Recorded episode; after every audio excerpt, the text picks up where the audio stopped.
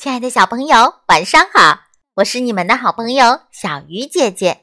今天要为大家说的故事叫做《小蜗牛回家》。夜晚到来了，但是月亮躲在云彩后面去了，天很黑。一只小蜗牛在树林里爬着，慢慢的往家里走。不一会儿，一只棕熊过来了，踩的树叶哗啦哗啦的响。树林里一片漆黑，小蜗牛的个子又小，棕熊没有看见它，大脚丫眼看就要踩到小蜗牛的身体上了。小蜗牛吓了一跳，大叫道：“棕熊，棕熊，我是小蜗牛！”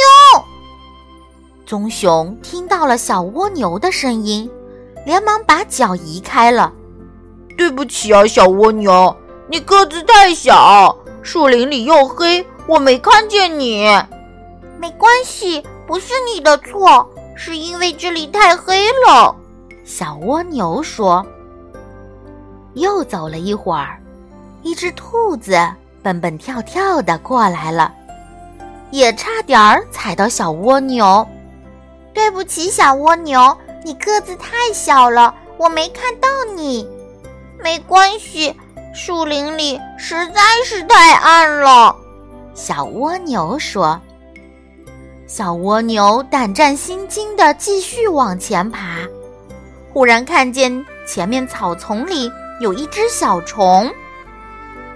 小虫说：“小蜗牛，我的翅膀坏了。”飞不动了，我可能回不了家了。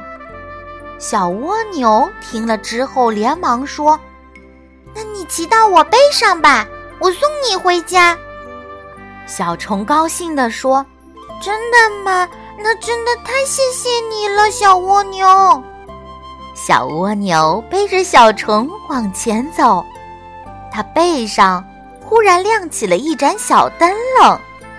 原来这小虫是只萤火虫。有了这个小灯笼照明，这回谁也踩不到小蜗牛了。好了，小鱼姐姐讲故事，今天就到这里了，小朋友晚安。